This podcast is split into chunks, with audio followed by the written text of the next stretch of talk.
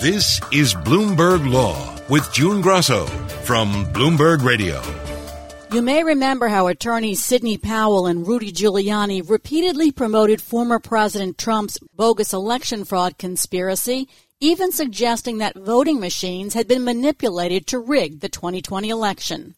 Talking about some massive straight lines up in the vote tallies in the middle of the night after they've supposedly stopped counting. And that's when the Dominion operators went in and injected votes and changed the whole system. The company counting our vote with control over our vote is owned by two Venezuelans who were allies of Chavez, are present allies of Maduro, with a company whose chairman is a close associate and business partner of George Soros, the biggest donor to the Democrat Party, well, three lawsuits may seem like the revenge of the voting machines. Smartmatic is seeking $2.7 billion in a defamation lawsuit against Fox News, its commentators Lou Dobbs, Jeanine Pirro, and Maria Bartiromo, and Trump's lawyers Giuliani and Powell. This suit follows a pair of similar complaints filed last month by Dominion against the attorneys. Joining me is Jonathan Peters, media law professor at the University of Georgia.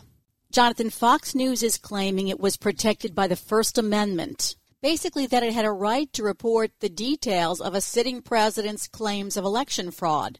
I think the keys in this case will be the fault element of defamation and the potential assertion of an opinion defense in what Fox News seems to be asserting in its motion to dismiss, and that would be some use of the so called neutral reportage privilege.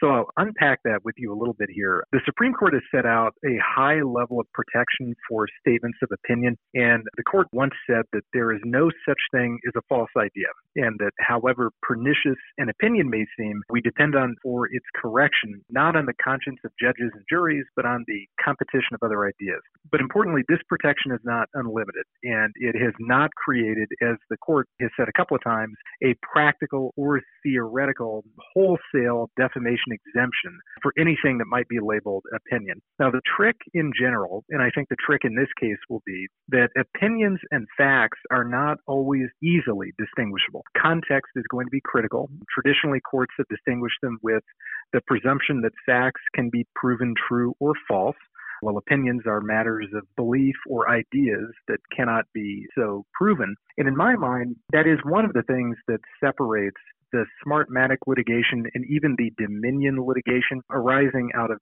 similar facts from other efforts in recent years you know, where speech related litigation has been weaponized for political reasons.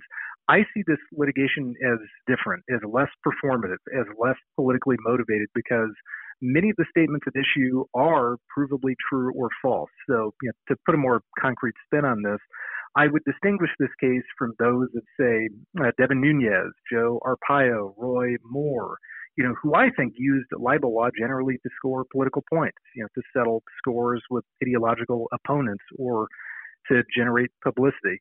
And then the last comment I make about the invocation of the neutral reportage privilege. So what Fox is saying here is that this privilege can protect a news organization in limited circumstances from liability for republishing another's defamatory comments. Historically, this privilege has applied where four things are true. Number one, a responsible and prominent organization or person. Number two, has made a serious claim about a matter of public concern. Three, about another public figure or organization. And then four, the claim is accurately and disinterestedly reported by the defendant.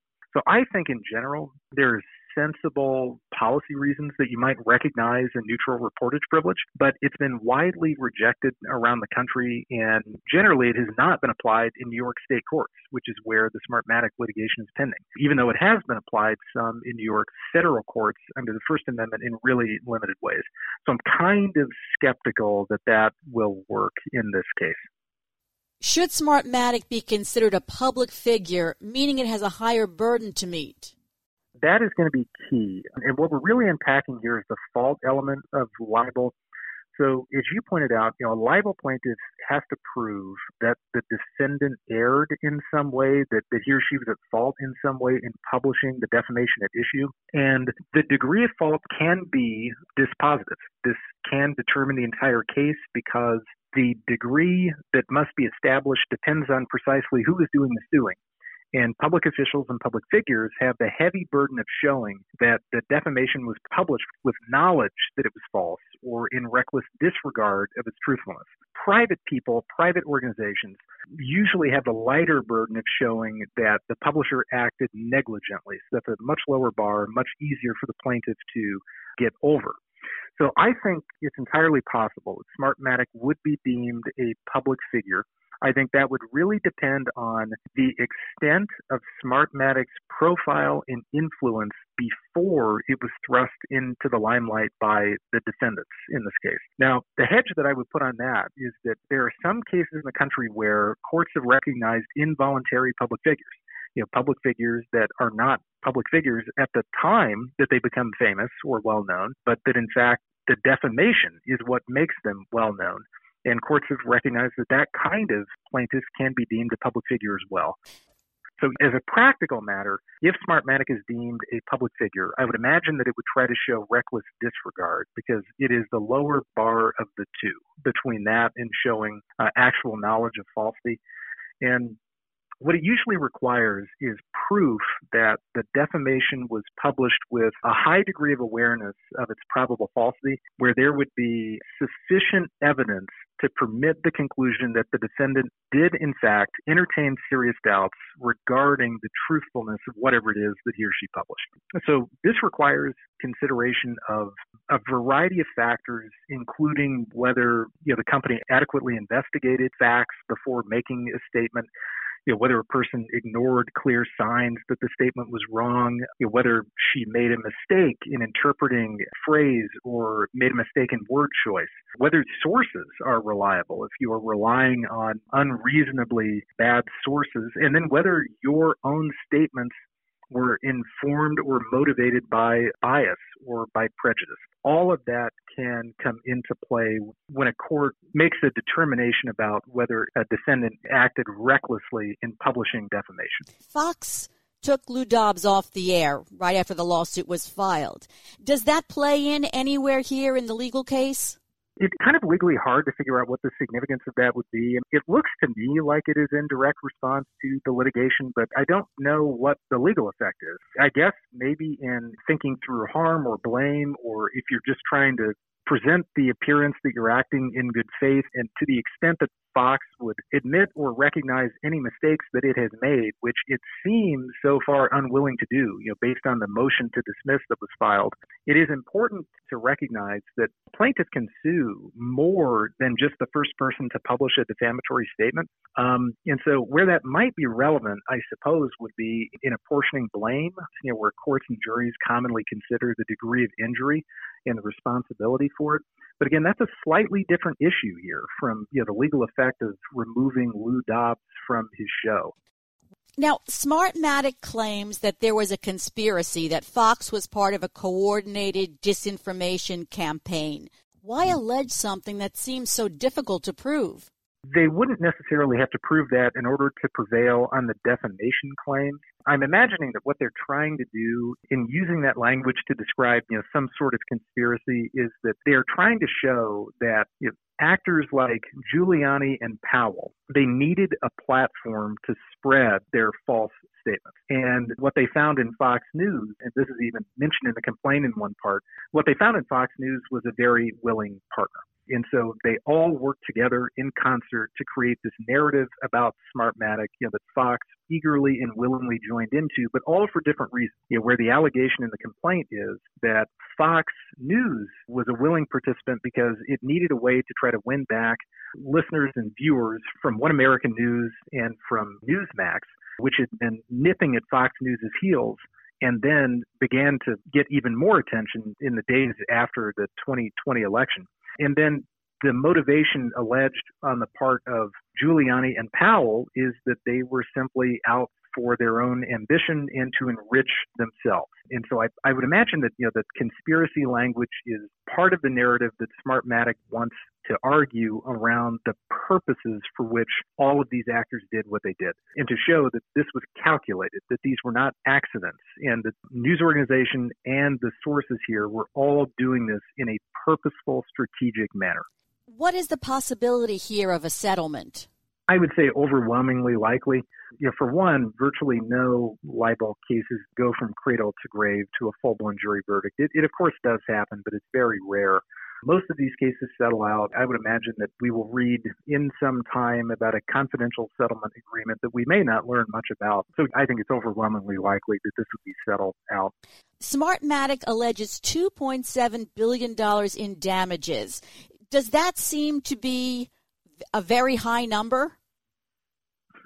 It is a very high number, yes. And the basis that is offered in the complaint to support it um, is that the, the, the falsehoods made Smartmatic you know known uh, nationwide, you know even internationally by by voters, but particularly relevant here in the United States uh, as as a as a criminal uh, organization you know that stole the 2020 U.S. election, uh, which for Smartmatic um, it alleges, you know, led to the loss of business partnerships that strained client relationships, and according to the company, um, an, an estimated loss of more than 500 million dollars in future profits. And then some of the other harm that is alleged in the complaint is that um, the you know Smartmatic, and, and this this is sort of the Dominion litigation as well, that you know the name began became synonymous with conspiracy theory. Um, and that as a result of the conspiracy theory spreading, uh, employees of Smartmatic and employees of Dominion as well, is that they they were recipients of threats, uh, threats in some cases that were death threats, uh, and they have been noted in the complaint as well. Thanks, John. That's Jonathan Peters of the University of Georgia. Smartmatic has joined Dominion Voting Systems in suing supporters of former President Donald Trump who have claimed voter fraud.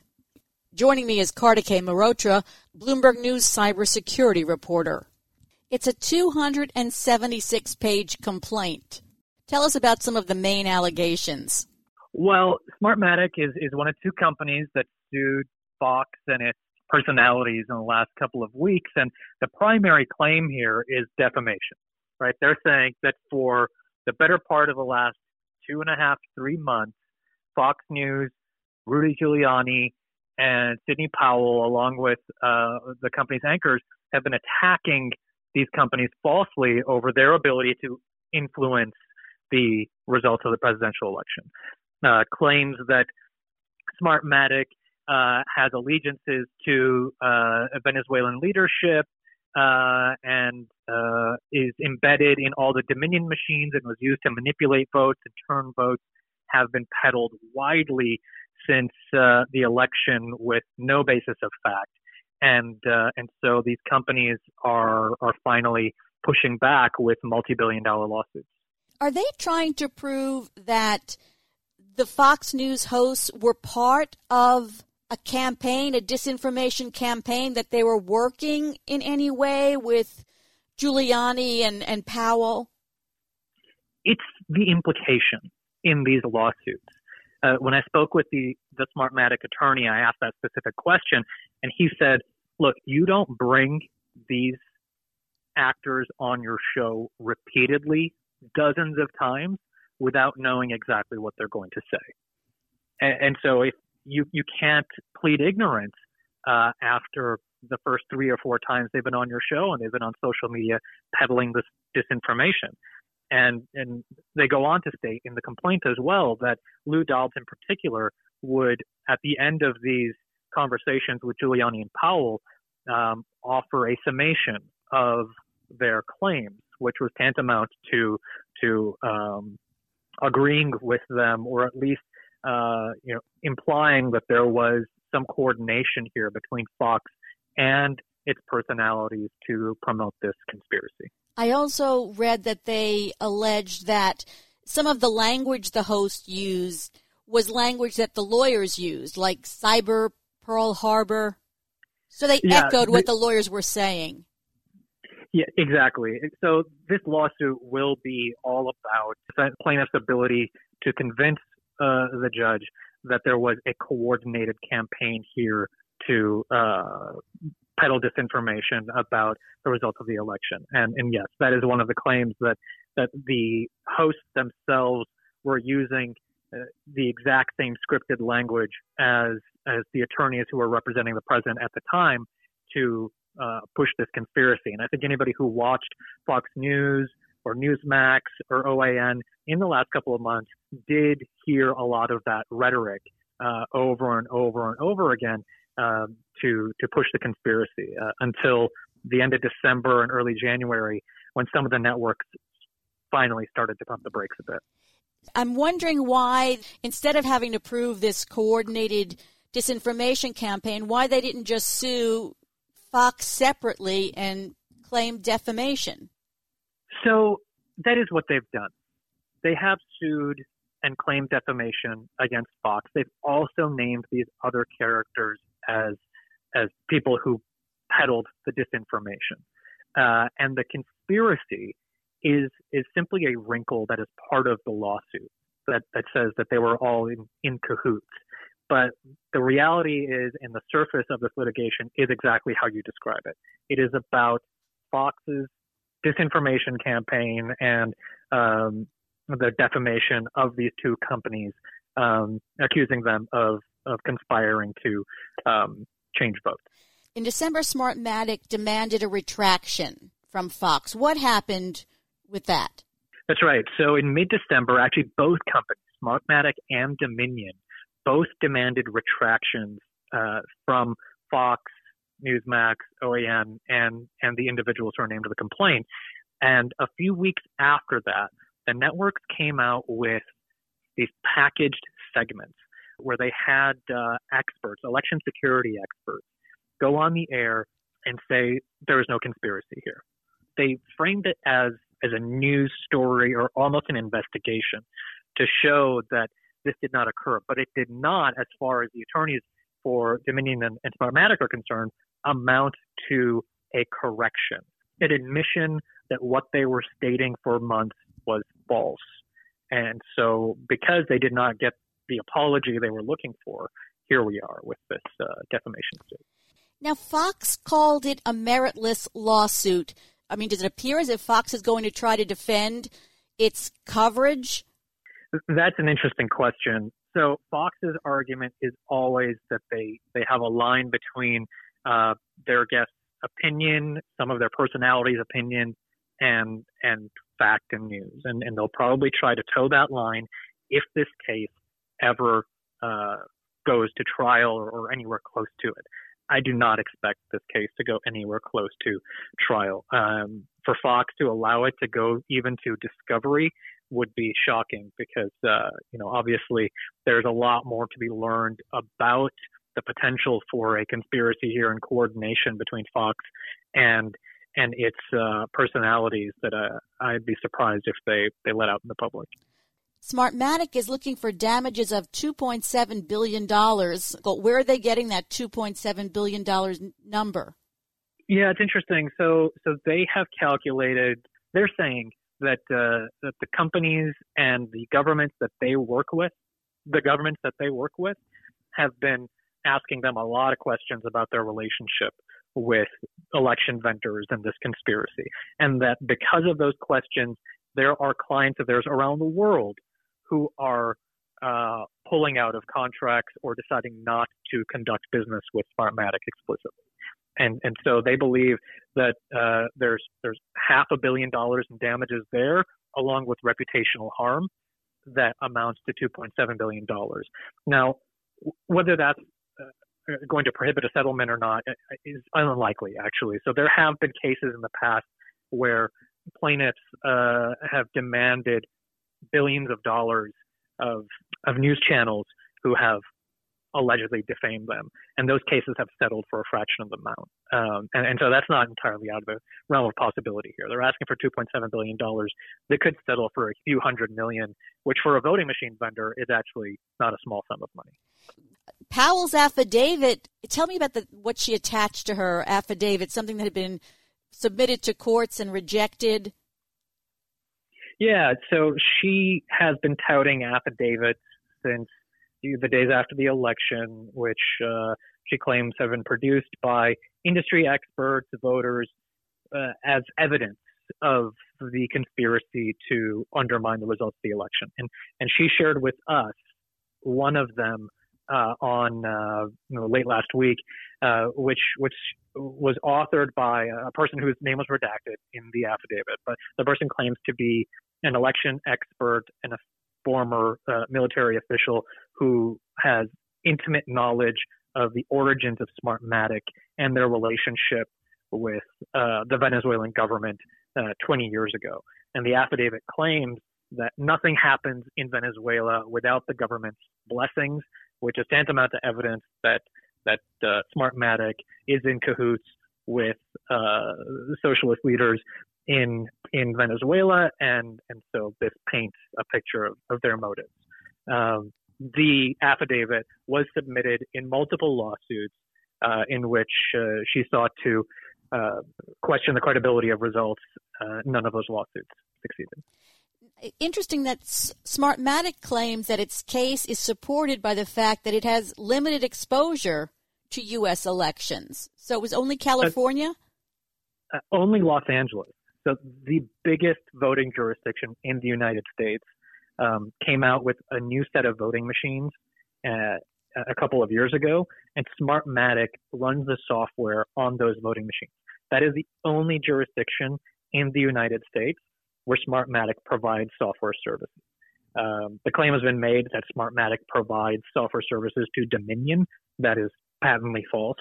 Um, and so their argument here is that, look, if we can just convince the judge or a jury that there's no way we have this undue influence um, because we only work in one jurisdiction, that's that's all we need to to prove. And and as long as the judge can understand that, then everything else that is followed by Fox and its, um, and personalities amounts to defamation. So it seems like they have a plausible case of defamation, but what about the fact that this is a matter of public interest? might there the higher standard apply here? Reckless disregard. That's exactly right. Yeah, that's the question. If this does go to trial, the question becomes uh, whether uh, Fox can be held uh, accountable, um, or if it's simply raising the, the specter uh, of these questions. Um, and that's when we come back to this issue of was there truly a conspiracy here to defame these companies? or was it simply a news outlet um, uh, stating uh, what uh, what some of the attorneys of the president were uh, were peddling? Um, and, and, that's a question for a judge and jury to determine. It's a tough hurdle. Fox Business canceled Lou Dobbs' show, its biggest show. Yep. Where does that fit in to this? It, that's a good question uh, that has garnered much speculation on the social medias, uh, it's unclear if uh, you know this is part of their uh, campaign to distance themselves from uh, the the alleged defamation. Um, they they obviously haven't said that. Um, it will be interesting uh, if this came out as, as possible terms of a settlement. I have no way of knowing that that is the case, but uh, the timing certainly raises a lot of questions about why Dobbs show was canceled uh, weeks after these lawsuits were filed. Dominion is is suing as well. Are the lawsuits basically the same? They echo each other. The lawsuits are similar. There's actually three lawsuits. So there's one against uh, Rudy Giuliani, and there's one against Powell, filed by Dominion, and then there's a third filed by Smartmatic against uh, Giuliani and uh, Powell and Fox and its um, its anchors. So the com- the complaints are are all largely similar. It's just that Dominion has a much wider spread across the United States. they they work in a lot of the swing states. Their systems are used all over the country, and so uh, and and as we discussed, Smartmatic's case is largely limited to one county in California. So while the claims are the same, their standing is is slightly different. That's why we're talking about uh, a series of different complaints. And uh, is it Dominion or or Smartmatic or both that are asking social media platforms to preserve information? That's a good question. Uh, I believe it is Dominion that is asking uh, for social media to preserve this information. Their concern being that, you know, uh, that a lot of these social media platforms have promised to delete or remove this content from their their platform so as not to amplify it, and, and they're worried that in that process that it just gets uh, thrown out with the, the dishwater, uh, and so they want to make sure that uh, that that evidence is is readily available. Did you talk to any legal experts? I mean, do they think that this uh, lawsuit is strong? Yeah, so it's it's for the reasons that you raised earlier. It, these news networks have um, license to um, to often speculate and raise concerns, um, especially when they're coming from attorneys. That is the precedent, and so it becomes hard to to nail down defamation when it's uh, when it's rooted in news, and that is going to be a major challenge for these uh, plaintiffs to to show that uh, the defamation was part of a conspiracy and that the news organizations were part of it. Um, so what happens if this case goes to trial is is a bit of a toss up. Um, but again, uh, these lawsuits, defamation cases, have a ripe history of being settled. I would put my money on that being the ultimate resolution here. And uh, just to clarify, did Sidney Powell tell you that she was going to fight this on the merits? She did. She did. In a statement, she told my colleague Eric Larson that, that these are unfounded claims, that she's going to push back. And that's when she shared with us the affidavit, which she believes is proof of a conspiracy involving Smartmatic. As you mentioned in your in your story, the threat of defamation suits seems to be at least in one instance with the My Pillow founder, seems to, to have a restraining effect of some sort. Yeah, so the uh, the channels have pumped the brakes a little bit on the disinformation campaign. Newsmax, which which uh, gained in popularity when Fox News stopped being as conspiratorial as the president wanted them to, actually um, told uh, uh, Mike Lindell, the, uh, the CEO of My Pillow, that his conspiracy about uh, the election being uh, fraudulent was not rooted in fact. And and there's a, a, popular clip going around where where he is, you know, really uh, digging in on this claim, and the anchor tries to interrupt him repeatedly, and when he declines to to stop with his disinformation campaign, the the anchor actually gets up and leaves. So there there appears to have been some sort of cooling impact after uh, the companies sent these letters of retraction, these demands of retraction in late December, which then followed with the litigation. So um, it'll be interesting to see if the if the news outlets then say, look, we've done everything they wanted us to, we're not peddling this anymore, this lawsuit needs to go away. Thanks, Kartikay. That's Kartikay Mehrotra, Bloomberg News global security reporter. And that's it for this edition of the Bloomberg Law Show. Please join us every weeknight at 10 p.m. Eastern right here on Bloomberg Radio.